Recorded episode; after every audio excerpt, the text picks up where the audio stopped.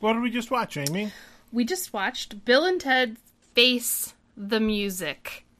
And we spent the previous two weekends watching the previous two films Bill and Ted's Excellent Adventure and Bill and Ted's Bogus Journey. Did I get them all right? you did. You got them all right this time, which is impressive. We just took a 30 year journey over the last three weekends Mm-hmm. yes.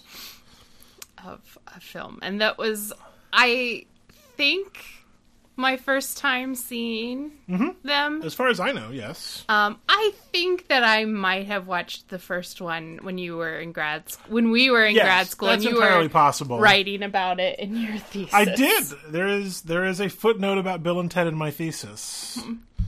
Um, not much more than a footnote, but it is there. I thought it was more than a footnote with the amount that you've talked about. no, I just really like. Bill and Ted's Excellent Adventure. so it was an opportunity to be able to bring it into my academic work when I was able to footnote it. Fair enough. Fair enough. So this is our first take, full of spoilers, which is more important for the third one because it just came out. Mm-hmm. Yes. it's available on VOD and select theaters, apparently. Don't go to the movie theaters. But it's it's like what they're doing with new releases on demand. It's like thirty dollars. Yeah. To get um the Although you can buy all three for, I think it was 25 bucks to get all three, or 35 to get all three get on Apple on Apple TV. on Apple TV. So yeah, first. Well, I guess my first impression. Yeah, I want I want to hear your impressions. Kevin's My thought about it before. I have I have and I have thoughts about Bill and Ted's Excellent Adventure and Bogus Journey, and new interesting thoughts about Face the Music. Well, do you want to talk about your attachment or your nostalgia factor? Yeah, I think I think it's nostalgia. You know, I, this is definitely a movie that I got. You know, in the video store back in the blockbuster days, and it's one of those movies that I don't even know like how I discovered it. It was just sort of always in my past at a certain amount. Um, it was, uh, you know, the first thing I ever saw that used a phone booth for time travel. Uh, the second being Doctor Who, although Doctor Who did it first. but it was the first but one in I your ever saw. life, that Yeah was the order. and I mean it's I I think there is something unbelievably wholesome about the characters of Bill and Ted that is really hard to find in a lot of protagonists in film. Um because they are a couple gay slurs aside in the first two movies just generally very wholesome dudes. They're they're they're dense. They're not really aware of the world around them necessarily. They take everything at face value, but they also like celebrate that. Uh, so I, I like Bill and Ted a lot. And I, um, really the the strongest spot in my heart is for Excellent Adventure, the sort of first one, um, which I own on DVD somewhere around here. Um, whereas Bogus Journey I'd seen a few times, um, but didn't have quite the same attachment to it in the way that I can quote lots of excellent adventure. Yes, and in watching it, I was like, "Oh, I know that quote. I know that quote." Okay, it was like watching Scott Scott Pilgrim Pilgrim. again. Oh, okay, this is where some of Kevin's lexicon yes. comes from. Yes. It's a formative movie in that sort of a way for me. yeah, yeah. Uh, yeah, we talked about how since this is my first time, we think seeing them First-ish. first-ish time that I remember.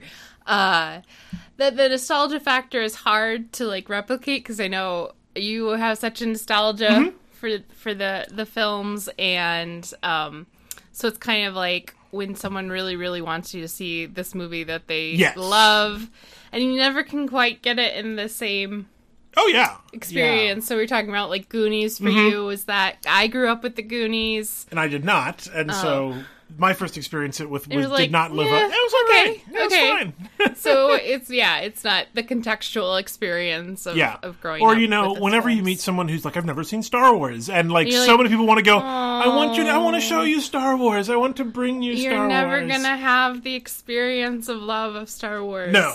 Well, it's funny because I knew a guy um, who was roughly my age uh, at a, when I worked at a previous job who had never seen Star Wars and was forced to watch Star Wars.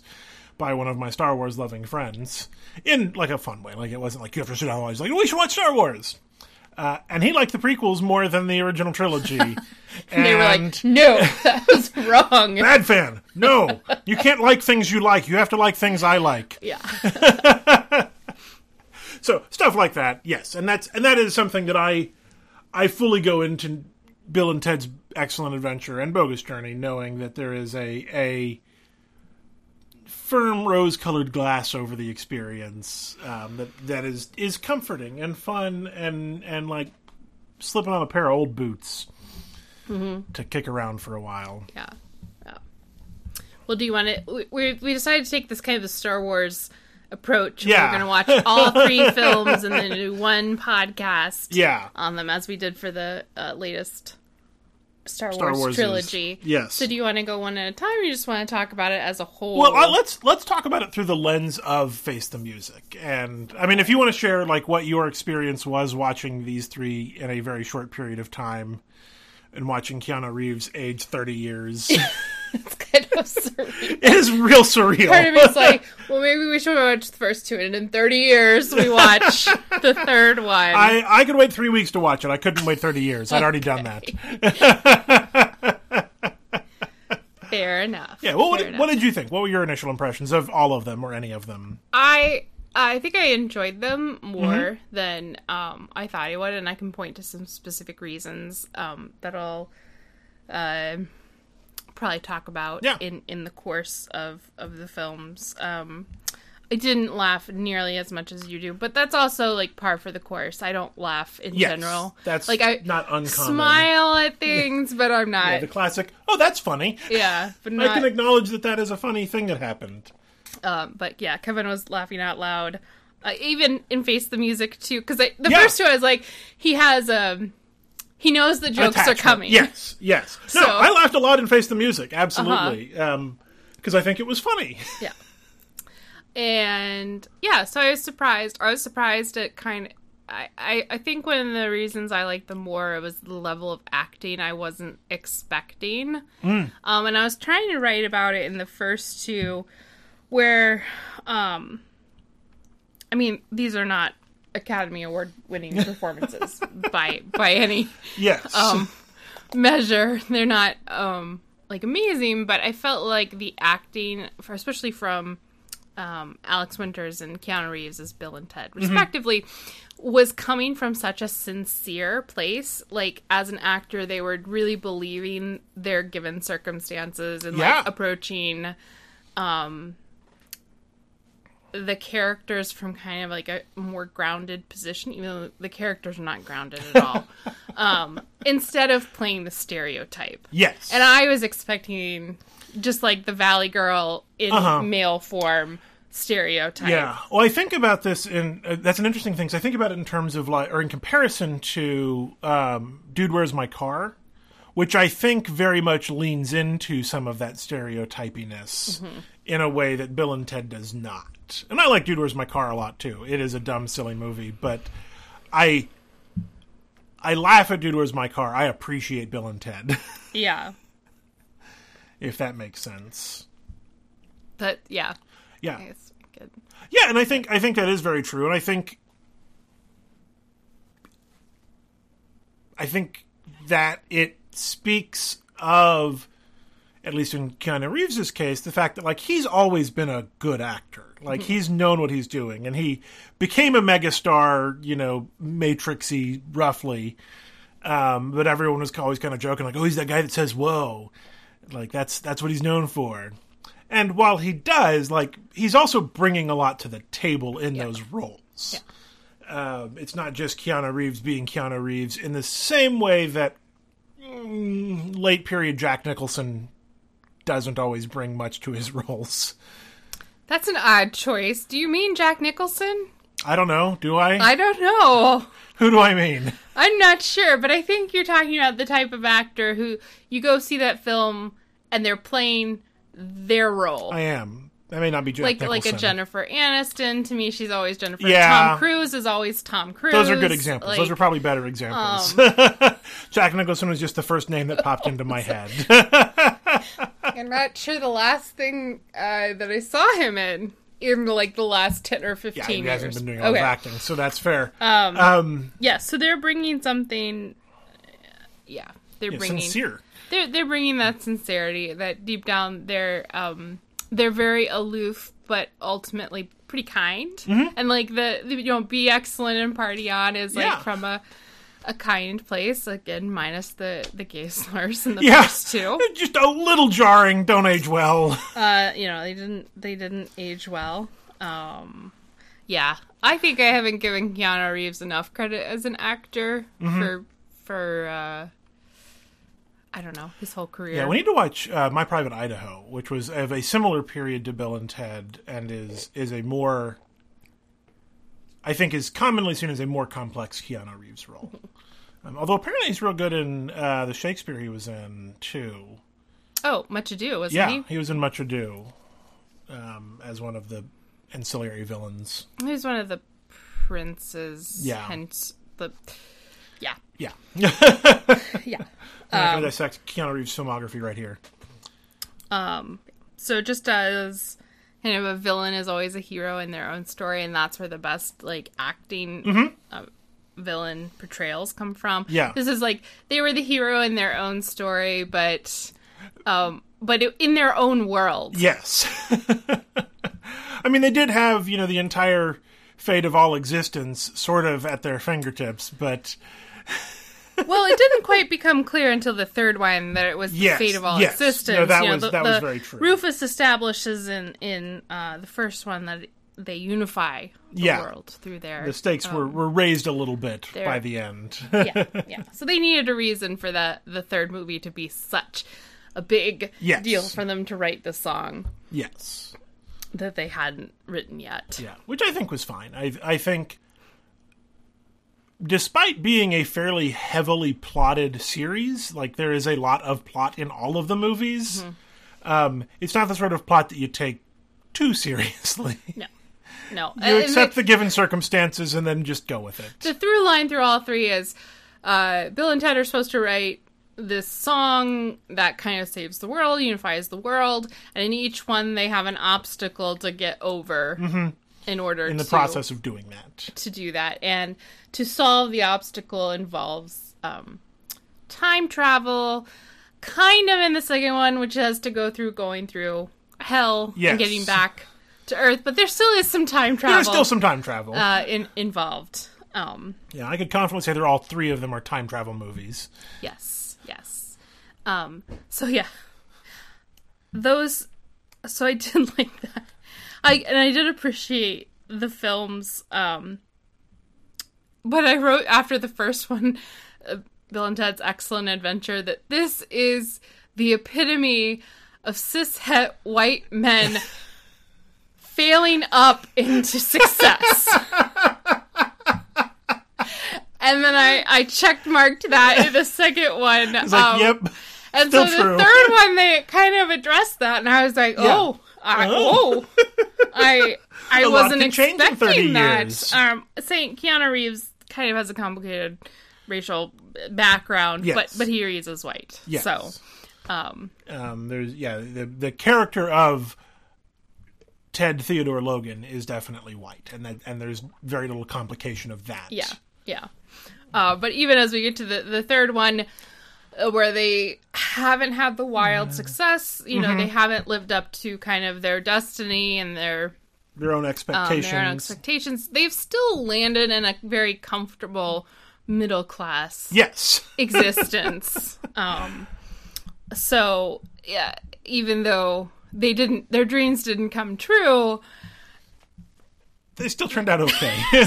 Success. yeah, although it, I'm pretty sure most of that money came from their wives, the princesses. Right, because they were the ones uh, with some of the real talent, the Yes. actual talent, were the, the wives. And I, the second uh, movie that's kind of established the the, the at the that time the girlfriends. Yes. uh, have more talent and Yes, um, and can play their instruments. and are like just better at life in general.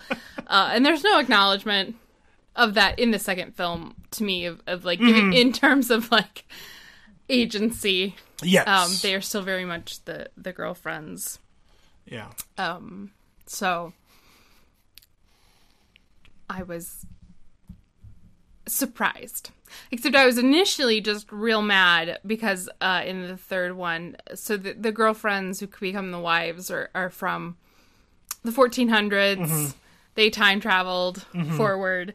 Um, but the actors are so much younger. Yeah, I was real I- grumpy I was about like, that. I was they're like, both in their early 40s. They, they would have been children when Yeah. um, the first two films how, came out. how and is Jayma Mays? she's 41, I think. I just looked it Yeah, up. she's 41. So yeah, So, I, and that's such a typical Hollywood thing is to Yeah. cast the wives, girlfriends, Mm-hmm. um, so much younger.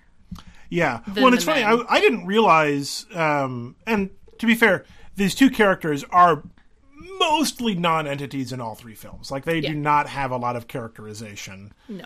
Um, There's not a lot of development. They're just kind of there. They're clearly more clever. They're and as I said, just good at life, yeah. successful. Yeah. So yeah, Keanu Reeves is 15 years older than Jayma Mays. Yeah. So that's like, not a surprise um, in terms of Hollywood casting. Um, but they were different actresses in all three movies. It was not the same actresses. I, I noticed, I recognize Jayma Mays from Glee. Yeah. That's how I know her. Um, and I was like, that that wasn't Jayma Mays in the in No, You know, the last she was one- a child. in 1992. Yeah, yeah. When in the last one came out. Um, so yeah, that was that was a little weird, only because like when they first introduce at the start of Face the Music, Bill and Ted, and they're like our wives and our childs, um, and I had to pause for a moment in my brain and say, wait, which one's the kid? yeah. No, well, when I had watched the trailer, because I had seen Jayma Mays and the other actor, and I can't remember what her name is, um, the other wife, Elizabeth. Sitting with them in the trailer, I thought those were the daughters from Oh. the trailer, and I was like, mm, "That's weird. They're a little bit older than the daughters. they would be a little bit be." older than the daughters should be. I was not expecting wives at all. yeah, that was that was a bit of a of an unexpected. So I was not choice. set up well for the uh, anything changing in this kind of, like I said, this narrative of these guys failing upwards. Yeah, but there was a bit of that, and There- and that's you know that's sort of the face the music that they had to do is sort of realize that they can't just fail their way upwards. Um, and arguably they don't, but Well, the world is saved. yeah, not really because of anything they did though. sort of. Yeah, yeah, um, yeah. I do think they would be given more credit. Sure, absolutely. They were. The whole future thought Oh, it, yeah, thought it was them. they were given all the credit, which is what caused the first two movies.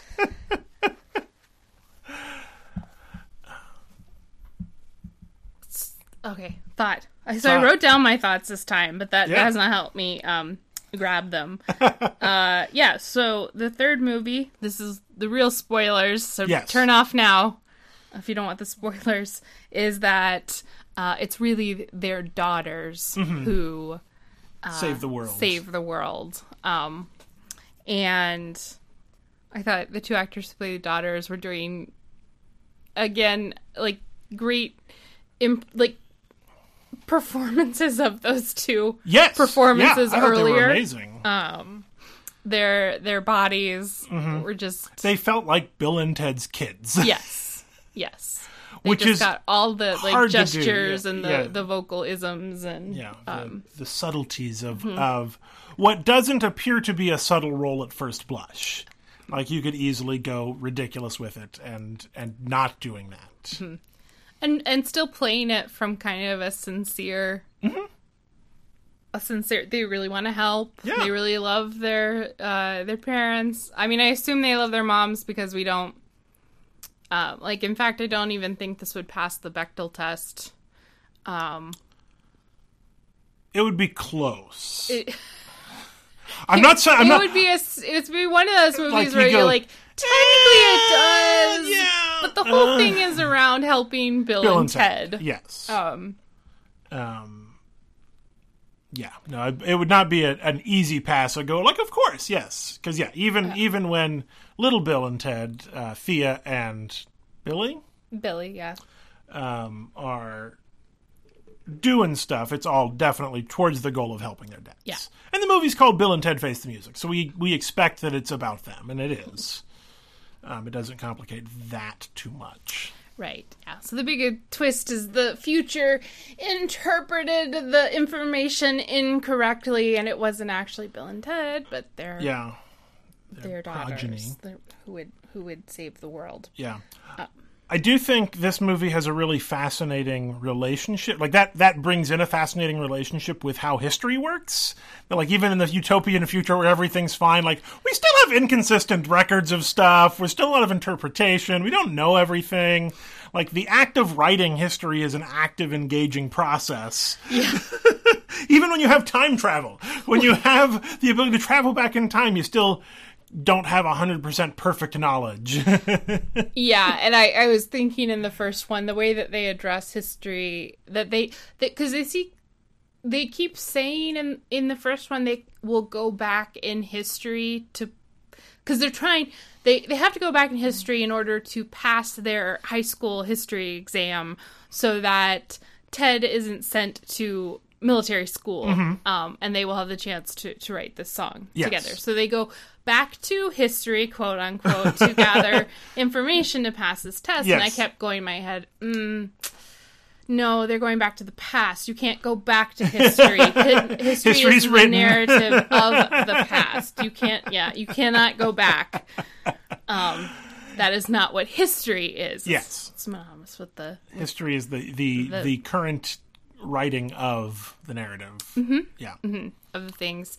And then I was uh, I was also playing along um game of okay, is this it- this seems obvious to me now, but um but I was I was having the mind exercise. Okay, is this modernist perspective on history, or postmodern? Because it could be postmodern and kind of like a pastiche, and you put all these historical figures together and in weird ways. And I was like, no, this is definitely modernist because it thinks that you can just pluck a historical figure out of the Their context time and puts them back in. and if you got them all to talk to each other, they will ultimately come with the answer, and that is the ultimate modernist take on human knowledge absolutely. and destiny. Yes. So I figured that one out. Good, you solved it. Solved it.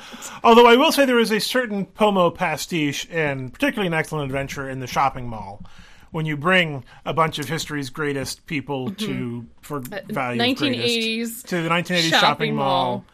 That is that is a perfect sequence, I think, in the film, um, and in, uh, just so much of it is really good. Right. That's the uh that's the only kind of the first film is the only time we have the the um figures from the past. I'm calling them historical they're historical figures because we've given them weight in history. Um interact with the present. Mm-hmm. Um, and it's not just in the shopping mall. There are some other Yeah, well, other- you know, the Napoleon goes to Waterloo. house. Yeah, Napoleon goes to the, the water park called Waterloo.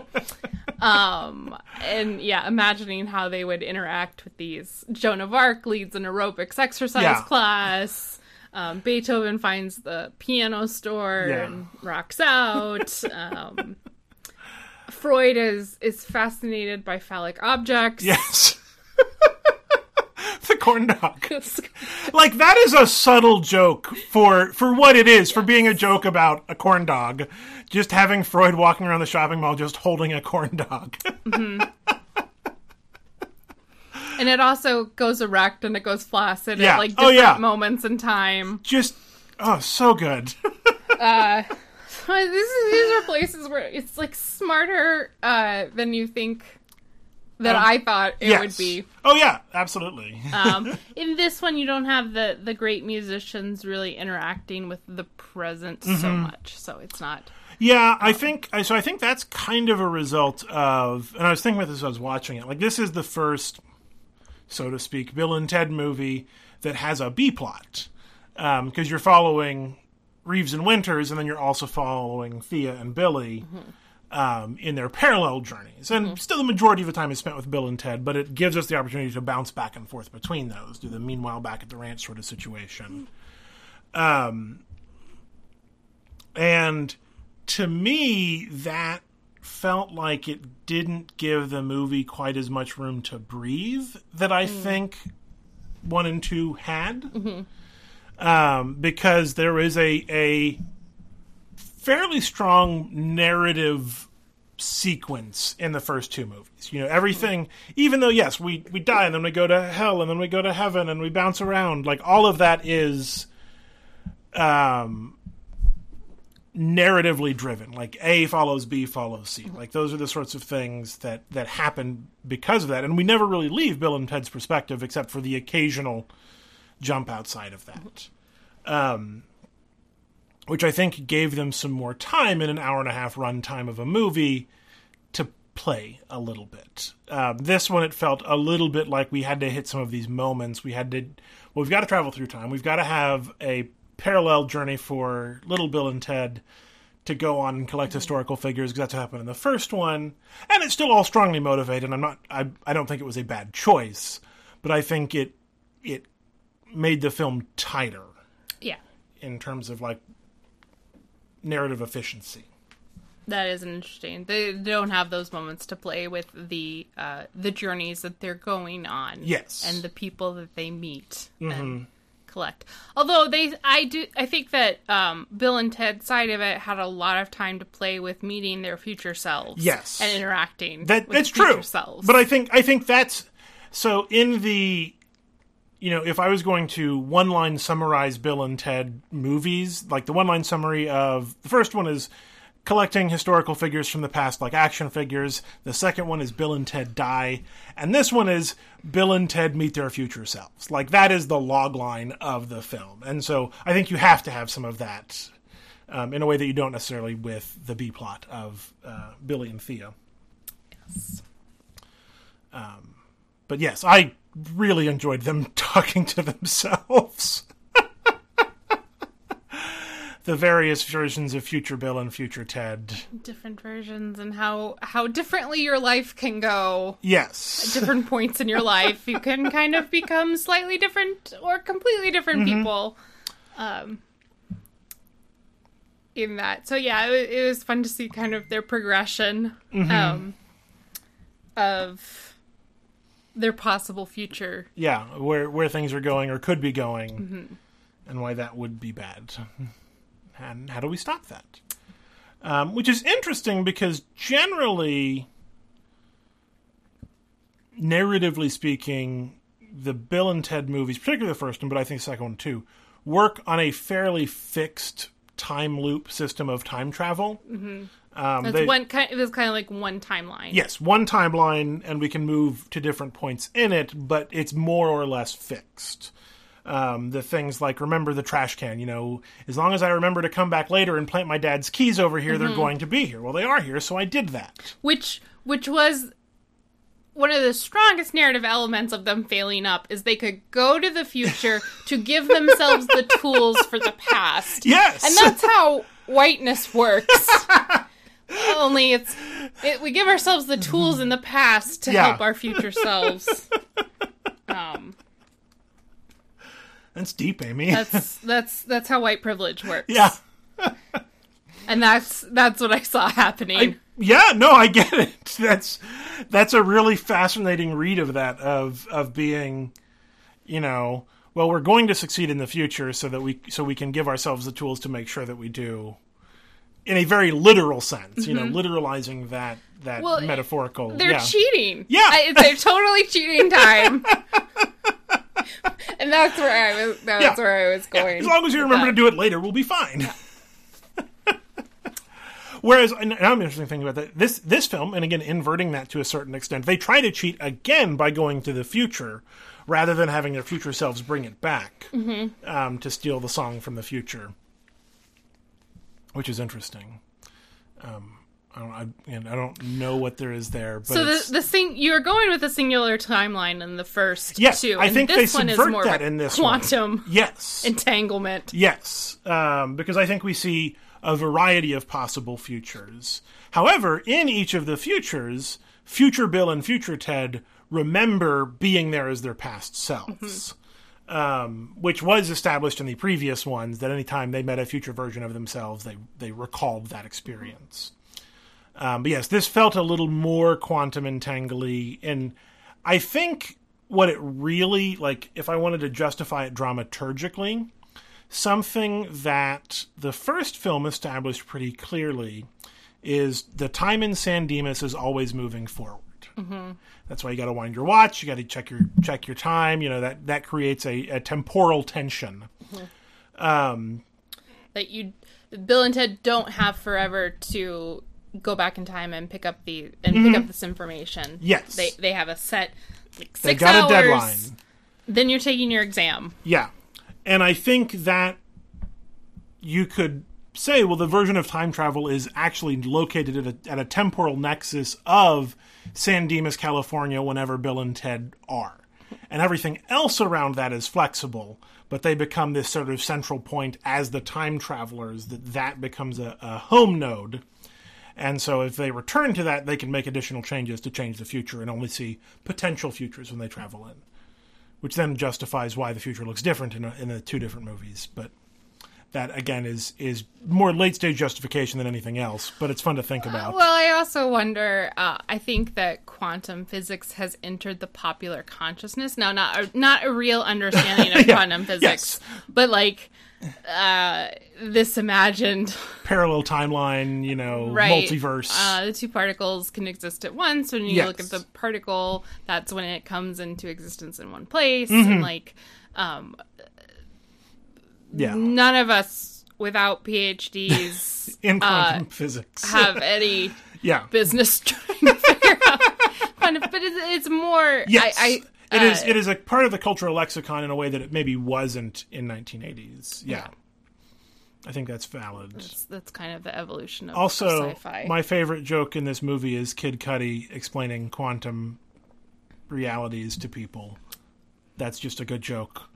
It's funny because you don't expect it. it's well, but it to me that is so much of like the 2020ness. Yes. Of of it. Yes. That um, I I wouldn't have read the same way to an audience in the like late 80s, early 90s. Mm-hmm.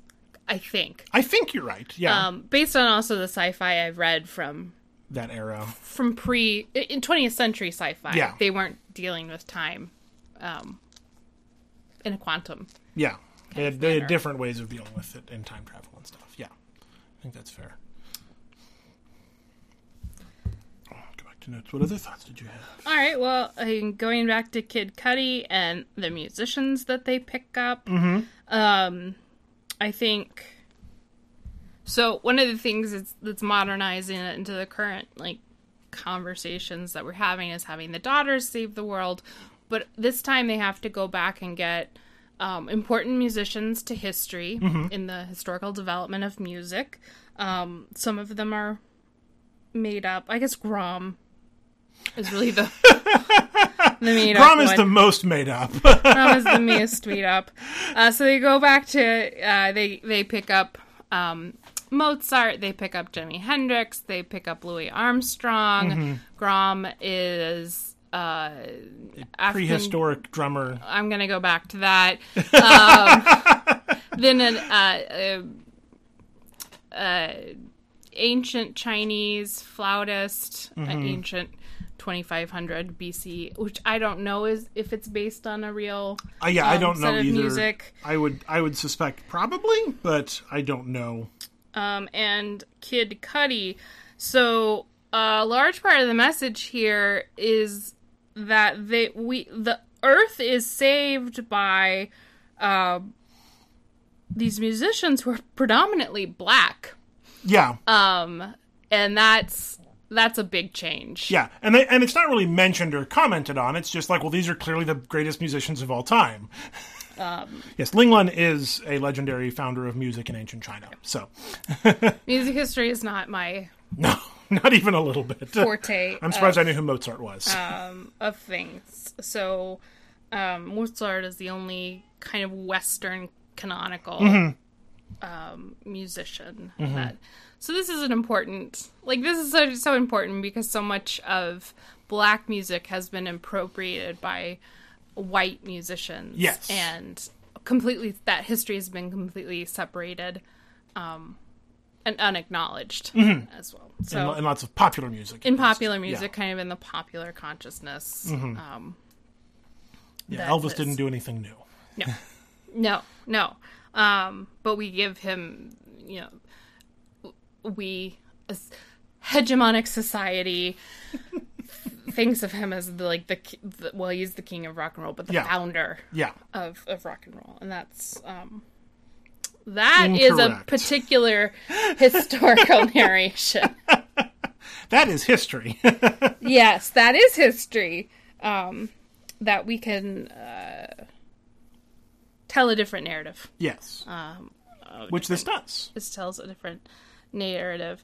So that was cool, but then I was like, okay, but it's still two white ladies collecting all of these predominantly black musicians and then sampling their Yes. work and saving the world. Yeah, Um, so I have questions about appropriation Mm-hmm. and um, I did learn. Um, fun fact: um, uh, Brigette Lundy-Paine is non-binary. yeah, So I did the see that. Uh, They Billy. use they their pronouns. Yeah. I don't know. I don't think that is that is attached to the character of Billy. Well, they do refer to Billy as um, his daughter. Yes. So it doesn't seem like they're going with a non-binary character, Mm-hmm. where they would say child Yeah. usually. Um, yeah, so so there are There's complications, There but things- yes. there no, I, I absolutely see what you're saying though of of the story of the music. well, and sampling is such a critical component to hip hop, Yes. Um, and there's been so much strife around copyright Mm-hmm. and like sampling. Um, am I making that up? No, no, not yeah, at all. Yeah, been, there's like, there's strife. been lots of strife. Like it's yeah. yeah, no, a a significant arguably like all of the core of hip hop was birthed out of sampling and then rapping over uh, dance breaks in other songs and creating new music through that and looping and like you look at um, Grandmaster Flash, like all he did was remix music. I mean, now he did it literally on the fly on three turntables in ways that were unbelievably complex, to the point that it was new music. Yeah. But he did it with existing music that belonged to other people in our current copyright system, and that becomes difficult. Right. So it becomes different when white artists are sampling Yes. from black artists. Uh yeah, that's an interesting um conversation. Yeah. As with everything, it's complicated. It's complicated. I don't know to what extent I mean, uh that that they in making the songs they actually did sample from artists we have like Jimi Hendrix Mm-hmm. and Louis Armstrong. I think it sounded Mozarty. well, so the the one that Mozart was playing when they picked Mozart up was an, uh, is Oh, a yeah. Mozart. Oh Like, yeah, I know yeah, that yeah. one. That one I got. Um, that was a fun scene. Jimi Hendrix jamming with Mozart. Yeah, yeah. So there's there's some moments of those playfulness that I, I feel like I really enjoy. That was one of those. Yeah, yeah. Yeah. No, there's That, there's that, some that would be interesting um, to know about the music. yeah. I Just, just I don't know anything about it, so it's it's a and it's interesting because for two movies that the previously were about music in the sense of like writing the the greatest song of history weren't actually about music much. That's right. This one was more, at least, about music. Well, and he goes, uh, it was going to be a rock song because that's what Bill and Ted were into. Yeah, The hair bands of the 80s and uh, just that, that that period of music. all Yeah, of the electric guitars. I don't know much about music. I don't either. so I don't. But you know, that's rock music comes from roots in black music, and then it kind of calls Yes, circle here. Yeah. Which I don't think like was any on anyone's uh on any of these creators bandwidths. I, it the, certainly like, wasn't in the first 80s ones. Yeah, no, I wouldn't expect that to be true at all. Yeah. I think They were just taking. yeah. yeah. I follow one of the writers on Twitter, and and he doesn't discuss that specifically, but it wouldn't surprise me if he is intentionally more aware of that and and made some of these deliberate choices to better deal with that history and that complications. Um, well, I think even like at the beginning of Face the Music, when Bill and Ted are, are playing the theremin and doing throat singing, mm-hmm. like I think part of that is an acknowledgement that music is more than rock music, and that even Bill and Ted have come to realize that, mm-hmm. and so they're trying every possible avenue, and they have broadened themselves in this search to not be limited. Although it is still like grabbing, plucking all Oh, these yeah. historical figures. Yeah, no, we're gonna take a little thermal. We're gonna take some throat singing. We're gonna take this kind we of got music. we got a gong on the back of the stage, uh, put it all together. and hopefully we get the greatest song of all time. S- of course, the African drummer just really bothered me. Um, be, it reminded me of Genghis Khan in the first one. Yeah. This caveman. Um, so this is the only black woman in in the char- in the in the film, um, and she's the greatest drummer of all time. This one is made up because it's from eleven thousand. yes, it is a BCE. prehistoric person. But okay, but prehistoric doesn't mean caveman. I I know, I know. know, you know that. I just want to tell them that we were fur- fully human in 11,000 BCE. We were not caveman. We've been around for 100,000 years. Yeah, yeah. I, I understand what you're saying. Yes. Yes. we, it's like- just because we didn't have written language to write history with, or, I mean, there was, you know, I say prehistoric, there was probably oral histories back then that are lost. So prehistoric to us, not necessarily prehistoric to the people who were then and were fully human. we're not cave people, They people. were not cave people. It's like, ah.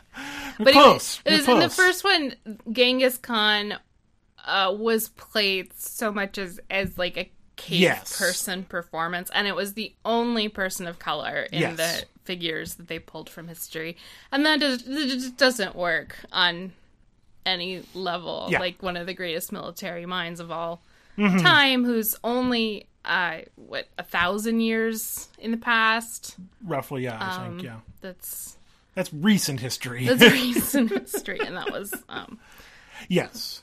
I think I think that leads into something that's really interesting that I noticed in all three films, um, with very little exception, none of the characters who don't speak English speak English, which I mm-hmm. think is a really interesting creative choice that is tricky to write around sometimes.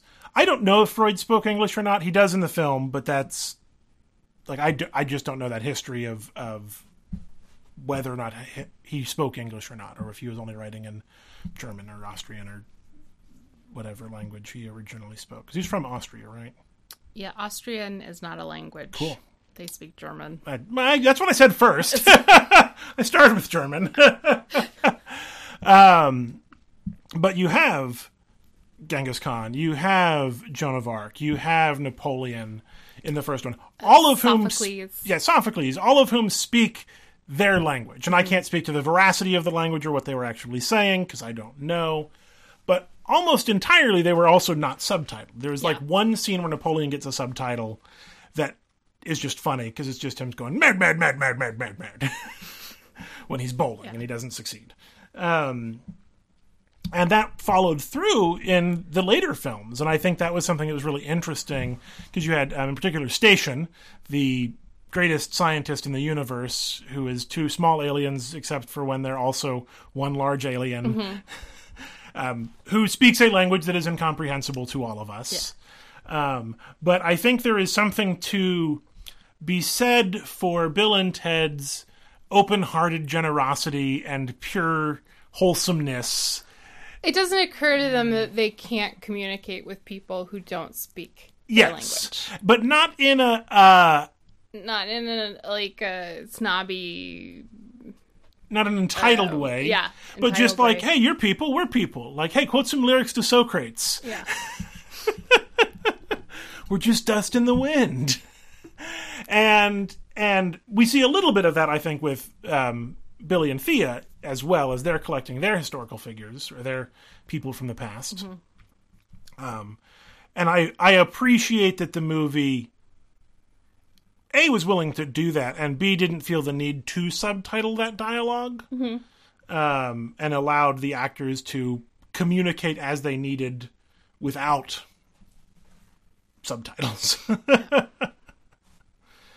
I think that was something neat that all of them did. Was. I also had to look up Kid Cudi because I at first didn't know if he was also a made up one, and then I learned about Kid Cudi, and I was like, oh, I feel like I should know. I don't know enough about about. Kid Cudi. I know it was a big deal when he got tapped for this film. Like that was a like they they were announcing that very early on. Like, hey, we got Kid Cudi in this, and I was like, cool. I kind of know who he is. He has been quite influential. I would believe believe been that. around since 2008. Yeah, Um, I would. I would believe he's one of history's greatest musicians, alongside. He just hasn't had the the commercial success Mm-hmm. that um Well, to be fair, Mozart's had a lot of time to, to build up that commercial success, fair. and Hendrix. they got a head start. yes. Um, yeah, so I I learned Yeah, something new there. and he apparently knows a lot about quantum physics. More than I do. Yeah, Definitely. Well, I don't I don't know anything. so it's not hard to know more more than I do. Uh, so one of the other things I appreciated about Face the Music is that it was a nice synthesis of the plots of the previous two. yes, in both collecting the historical figures and going to hell and talking to death Mm-hmm. um, without uh, falling into the trap. And I, I don't think really uh, the second or third one fall in the trap where they're hitting the exact same plot points yes, of the first film, which is what happens in sequels and trilogies yes, a lot. Yeah, I think I think there's a. I mean, I the the kind of example that comes to mind is um, the Jackie Chan Owen Wilson comedy films Shanghai Noon and Shanghai Nights, um, or also Jackie Chan um, Rush Hour, like the three Rush Hour films. Or even Star Wars. Well, yeah, Star Wars Uh, four and Star Wars seven. No. Yeah, okay. A wait. New Hope and Gosh, what was it called? Force Last- Awakens. just Force I got there. Awakens, Yeah, okay. Force Awakens and A New Hope are the same movie. they have the same plot points. Yes. There's a gifted figure who is a savant at the Force, Mm-hmm. discovered, undiscovered.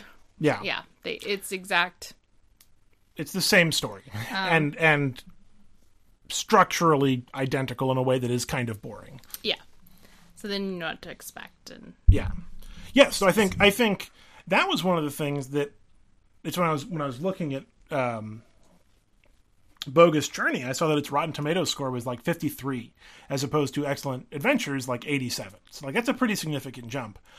I think part of that and that's looking at i'm sure historical reviews as well is that they are such a departure from each other.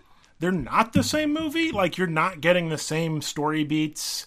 It is unexpected, like to kill off your protagonists in the first 20 minutes of the film. like, what? What? So being willing to do that is nice. And and being able to reference those things and call back to those things, but in interesting new ways that are not just the same again. Yeah, and I I think I actually enjoyed the second one more than the first one, and I'm not entirely sure why. I do think it has more to do with I knew more about the first one, um, and I had seen more scenes from Sure. it. Um, but also in each iteration, the budget gets bigger, the film technology gets better.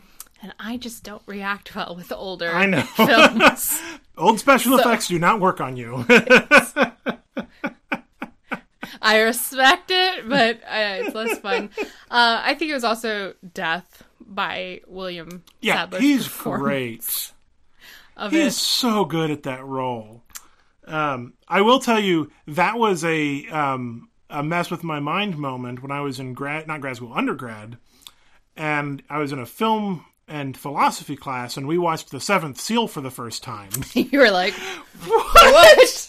What?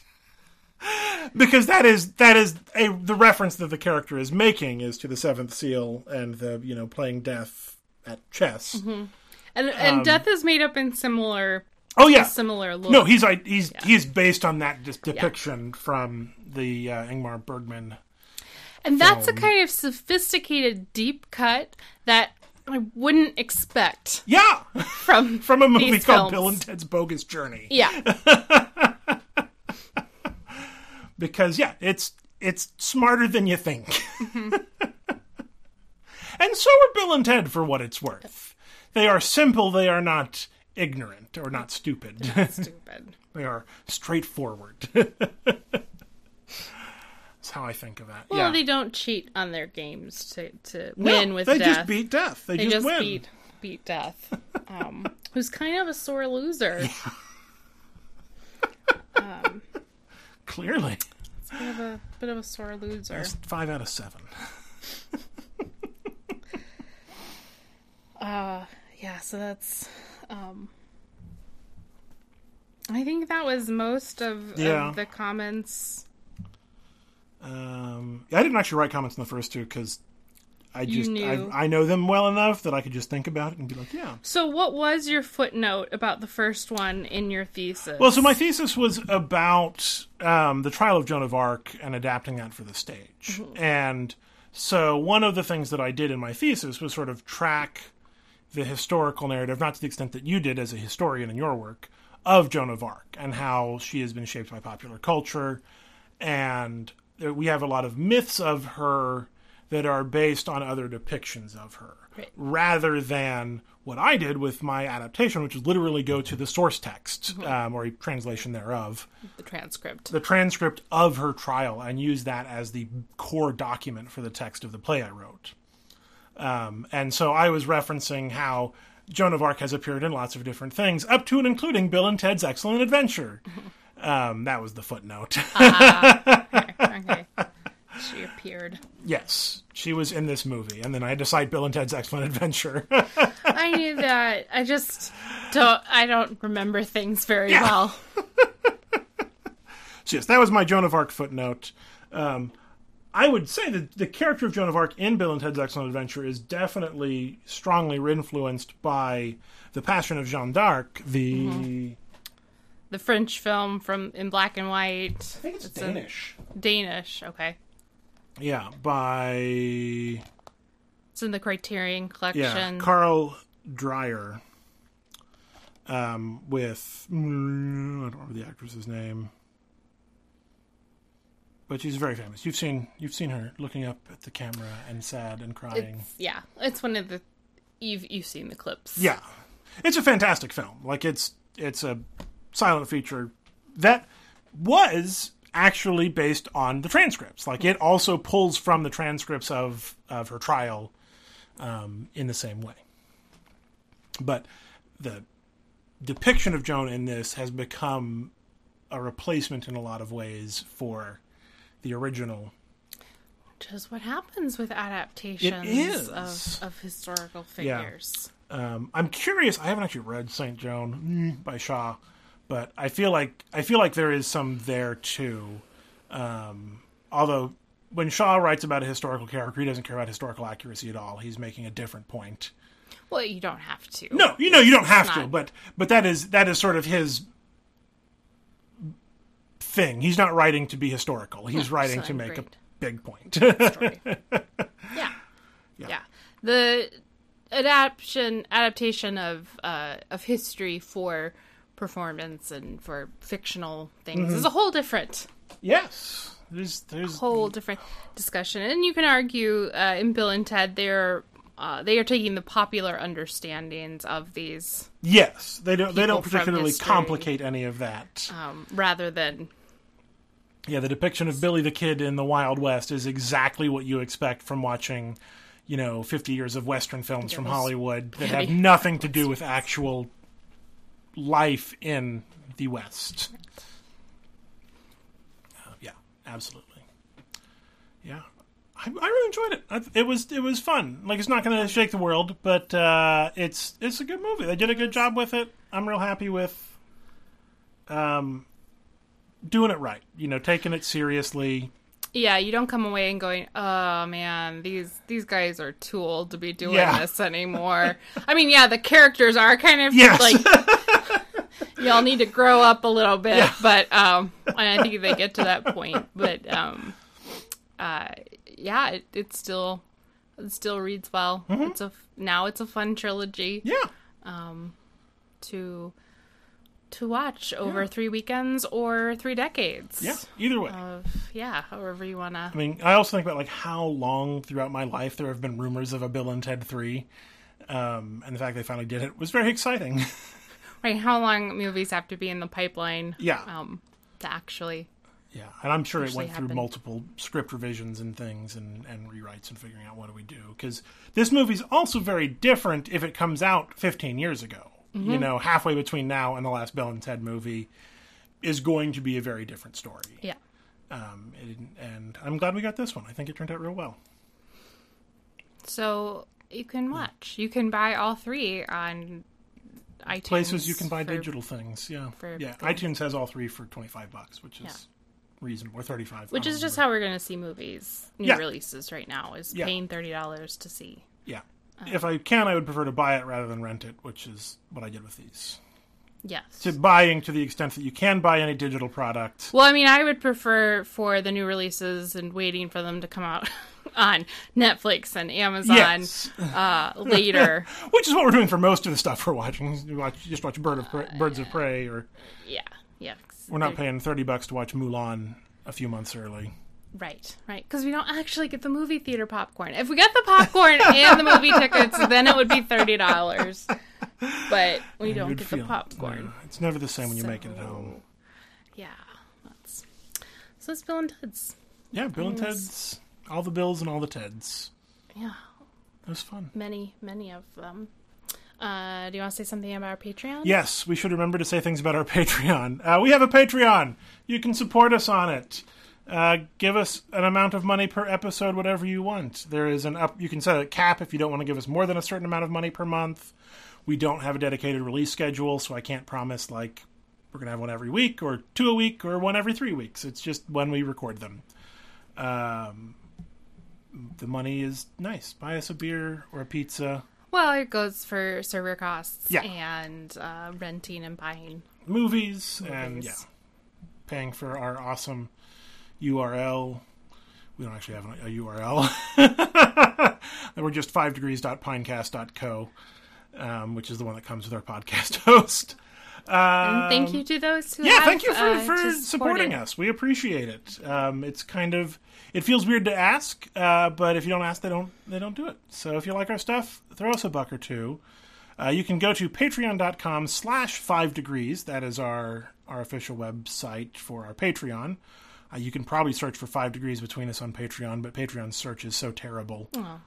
Um, they don't make discovery part of their their goal as a platform. They want you Mm. to come in with a built-in audience, um, which we don't have. So uh, Patreon doesn't Patreon doesn't care about us. I mean, we do have a built-in audience. We have a built-in audience. Yes, we don't have a built-in audience of the size that Patreon wants. Oh no, no, no. We have a dedicated few, Yes, and we're glad to have you. and It's you know how to exciting. be dedicated. You can show up Yeah, every once whenever you want. If you see a movie that sounds interesting, you want to just listen to those episodes, do it. It's fun. Um, all right, we did the plug. Anything else I was supposed to talk about? Nope. Um, oh, benefits of Patreon. I should mention that. Oh yeah. Yeah, um, you get extra unedited episodes of the podcast, which is to say that it's the same episodes, but I edit them even less than what you get on the main feed. So if you want to hear Amy and me talk about a stopwatch or yell at the cat, that's how you get that. Um, and oftentimes, when we watch a movie, we pick from a list where I present an A- Amy with a list of four or five movies, and she has to pick which one we watch to solve the decision paralysis that we run up against sometimes. Yes, but not for this episode. But not for this one, not for a few others. Sometimes we're just like, I just want to watch this movie, so we watch that movie. Um, so you'll see the movies we didn't pick on those episodes. Um, I could get fancy and release episodes early, but I kind of like just hitting the release button. Um, I don't know if we make like a hundred bucks an episode, I'll give you all early access. but I like to podcasts. very like late released movies that yeah. we watch. Oh yeah. old movies. old movies. Yeah, we're not we're not exactly busting down the cinema door to talk about new stuff. uh, yeah, cool. That's all the all the Patreon plugging I feel like I should do. Um, but mostly just keep listening. We appreciate it. You can you can put reviews on iTunes or Podbean or whatever. Um, Stitcher. I think you can review podcasts on Stitcher. I don't know. Didn't know that was an option. Yeah. To review. Oh, we're bad at podcast plugging. Yeah, well, reviews are hard. Reviews are hard. Any evaluation of any kind. Yes. Um, yeah, thanks for listening. That was Bill and Ted's Bogus Journey and their excellent adventure, but also the one they faced the music. Say goodnight, Amy. Good night, Amy.